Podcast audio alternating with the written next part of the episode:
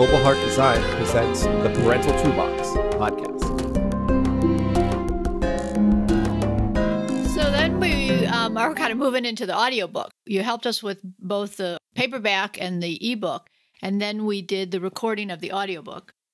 Yeah, at the point of this recording, the, the audiobook has not been released yet. Yeah. So why don't you go ahead and get us up to speed on the audiobook and the process and where it's at and what you're most proud of and what you're looking forward to with it.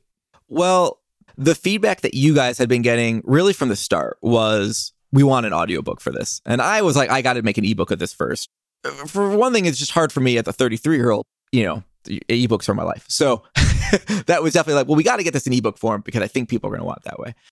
But definitely you guys wanted the audiobook. And so you, dad, went into just an overdrive mode of like recording all of the audio for the book. So the book itself is set up where you have these chapters. If you haven't read it yourself, you have chapters, and then each chapter at the end of it has a section for projects that you can work on in your home to, to introduce these skills into your home. And so my father reads the whole part about the chapter itself, and then my mother reads the home improvement exercises. And so he just sort of sent me the whole book, which he had somehow managed to read in, I guess, like a month or two and go through and do way more editing than that you probably needed to, not knowing what I would be able to do for you. Uh, so I, I, thanks to you. Uh, first of all, uh, congrats to, to these two for, I don't know how you did that. Yeah, I was doing very old fashioned, kind of a snail mail version of editing. And I put in uh, just ungodly number of hours uh, doing that. And then, of course, it was a little bit both a relief and a tragedy that I found out that I really didn't have to do most of what I did there. um, and then I think with all things with working with me, like if you give me a new project that kind of I had never made an audiobook before. So there probably the most frustrating thing is that there's just radio silence where you've sent me all the material and I sort of just get my act together and I don't really have any answers for anyone. And you can ask me like, "Well, are you getting this done? Are you there?" And, and I just am like, and there is complete silence. if anything, I, you just kind of get a look of confusion from me of like, "Well, what what could I answer yet?" So a couple months went by of, to be honest, like a lot of fiddling, where I would load up a track and I would start fiddling with it and try to see what makes sense. And what was noticeable to me just right off the bat was it's a long book to have read and they've done such a good job of making it concise that you can't blank out.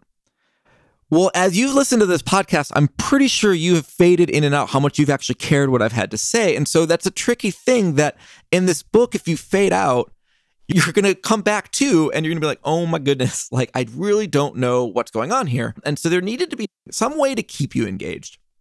And so with a lot of pull up a file, fiddle with it, you know, try to make it sound clean. What's this going to look like? What needs to happen? And then going and think, well, what does capture people's attention? Without a doubt, the thing that's really capturing people's attention these days is videos. And so the first thing everyone thinks of, like, well, yeah, there's no animation for it. But I think what gets subtly lost is how much different the audio experience is to a video that you listen to than an audiobook being written. When you listen to an audiobook, it's just a guy reading Eh, when you watch any TV show or if you watch a YouTube video or tutorial, even a basic non professional teenager that's producing a YouTube training video has a soundtrack, at least at the beginning, probably playing through the whole thing. And they do some cuts and animations and stuff visually for it. If you listen to a well produced like documentary or something like that, or even a cartoon, there is an absurd amount of audio flavor that goes into making this experience seem rich. And for whatever reason, when we don't have the visual component, we've never added that sort of rich audio experience, except in some old testing. You know, if you pull like an album from the 70s where they would test stereo, or you can find these old sound effects albums if you're a DJ and you're into that kind of thing. But it's it's not something that we see consistently in audio productions. So I had all this in mind and I was like, I really would like to figure out a way to bring that into the audiobook. And so things that I kind of came up with was at first I was trying to come up with a soundtrack for the entire audiobook. And maybe in the end, something closer to that will come to fruition than we're at right now. But I don't think that's the right way to go because it's so long that in a video game, you can have uh, like a 12 minute song and then have it repeat. But because you're so engaged in the video game, it's almost kind of reassuring to have the song repeat and some stuff like this. And this one, if you're just listening to your car and you have a 12 hour book that you're going through, any 11 minute song that I created is probably going to get kind of irritating. Yeah, I would say the difference, what you're describing is uh, in films and things like that, it sets an ambiance, it sets an environment so that it is experienceable and not just one dimensional. And that's, I think, what you did here is what you've come up with is sound effects, which provide an ambiance and also, what's nice is that the sound effects have a symbolic relationship with a term or with a. Could you expand on that? Sure. Well, so you've, you've jumped ahead a little bit. I was talking more so about the sound of the music. So the music to the chapters Yes. or to Yes, the topic I see. area, Yeah. which is what happens in a movie. There's not one soundtrack that only plays through that movie. exactly. So So, different chapters and different ideas. That's right. Are getting different music to them. Sure. So you know, the initial thought would be that you'd have each chapter play the same intro theme song, which is you know sort of how we run the podcast, with the the intention that you're listening to the podcast, you know, maybe once every two weeks or so, and we want something to brand it so you know that you're listening to our podcast. Well, quickly became clear in the book that that was the wrong way to go. You got 32 chapters. Frequently, you're going to be skipping between them. It can become hard to even know if you've skipped to the right chapter. You needed something more of an audio cue of what you were doing. And also, you did not get bored with the song. So that became something of it just made sense to really create these songs for each chapter. And then practically, since it turns out there's about 50, 55 different songs that play throughout the book, you can't just sit down and write 55 songs and then go back and do all the work. And so it really was something where you're creating each song for the chapter.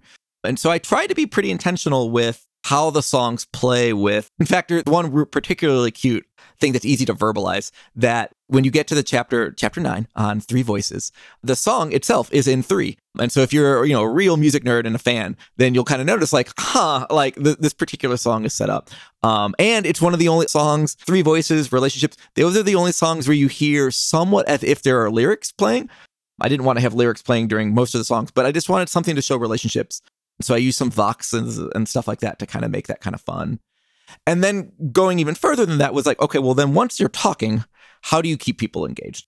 You did a good job with the book to begin with, that most of the chapters are only 12 to 20 minutes. So that is a really nice thing that you had just set up already with the way the book was created. It's not like you're rambling on for an hour per chapter or something. There's one chapter that's 40 minutes, and I think all the rest are under 24. Still, though, it's a lot of content coming at you. And so, what I wanted to do was to replicate when you have the physical book or the ebook that you have these emboldened words that are important and they need to be like kind of triggering an emotion in you in a way. And so I tried to come up with little sound effects for all of them. That ended up being a simultaneously very entertaining and re- like nothing has gotten me to laugh more during the creation of the audiobook than coming up with some of these sound effects. It also was eh, just emotionally draining.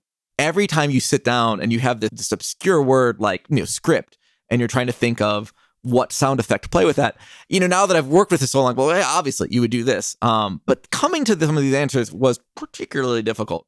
And like maximizing therapeutic growth. Like how do you how do you sound effect that? And then once you've picked that, how do you make minimizing unwanted influences relate to what you picked for maximizing therapeutic growth, right? So there's there's some beauty and real challenges every afternoon or morning, I really morning, when I would sit down, I'd go to the chapter and I would list out all of the new emboldened terms from that chapter. And it would be a list, normally about five or six, that I would have to come up with the sound effects for that day. And that hour and a half or two hours was it's always the scariest. There's a part of you that's not convinced you will ever get the answer. Whereas every other step of it, it's like, I'll eventually get this. There, there, you get to these moments where, like, I will just never come up with a sound effect for this issue. This is ridiculous. Like, what am I even? I should just scrap this whole thing. and I'm sure a few times you came to the place where, like, well, you did. You were saying, like, well, this seems overwhelming. You're having all these sound effects. People are going to get overwhelmed. And I kept coming back to, I'm not playing Simon Says here. I'm not playing this sound and expecting the user to do anything. You don't need to keep track of 150 sounds and what your next action is.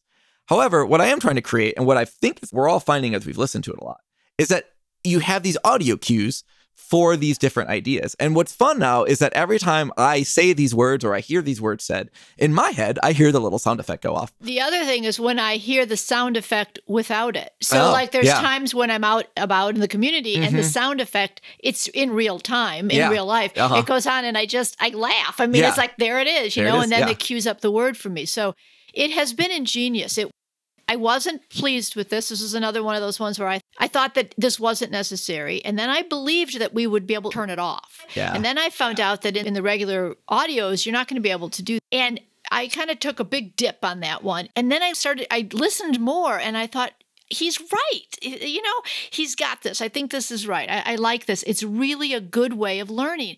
And I teach so much about different learning styles. And what you're getting across there is that people have different learning styles and we got to get into the brain in different ways. There's the reframe, replace, rewire. I mean, it's pretty ingenious. Yeah, at the beginning, it was a little jarring for me. It felt distracting, but then very quickly it turned into uh, what you had said it would be is that was actually becoming a, a mnemonic device and a way for you to keep focused, keep paying attention uh, so that your mind wouldn't wander. But your mind would go hear the sound and it keeps you focused. And also, it is reassuring. It has a familiarity to it. That, I think, was the part that really surprised me I was sold from the very beginning, partially because I had taken so long to come up with the idea that you need to have these sound effects and people are going to love it. It's going to make it click. I didn't have any perception of how reassuring it would make it.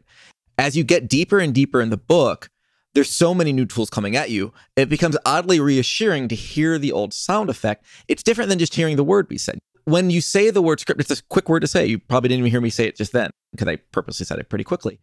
It can just slip right past. And so by having the sound effect there, it pulls it back in. And so you can really viscerally feel the whole book is building on itself. It's all culminating to something. And it very quickly that like if I had a stressful interaction with someone and I was like, I just need to listen to the chapter on mean what you say. Maybe that would have helped the interaction I'm in. There's going to be something about turning that chapter on and hearing these sound effects and just like an endorphin release of like, it's okay. I'm back in my safe space.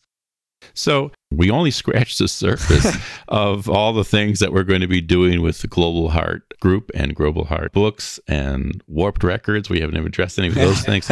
that we'll go ahead and have you back in the future to expand on all those things. Uh, we've talked quite a lot here about the audiobook, and I think you can feel how excited we are.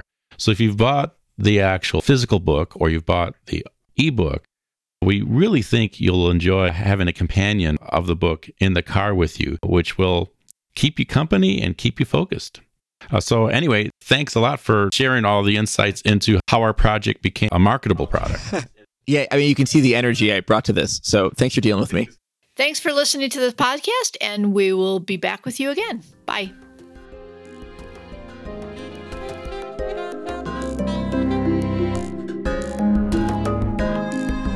This recording is a production of Global Heart Design in partnership with Warp Records. If you'd like to learn more about this content, please visit theparentaltoolbox.com.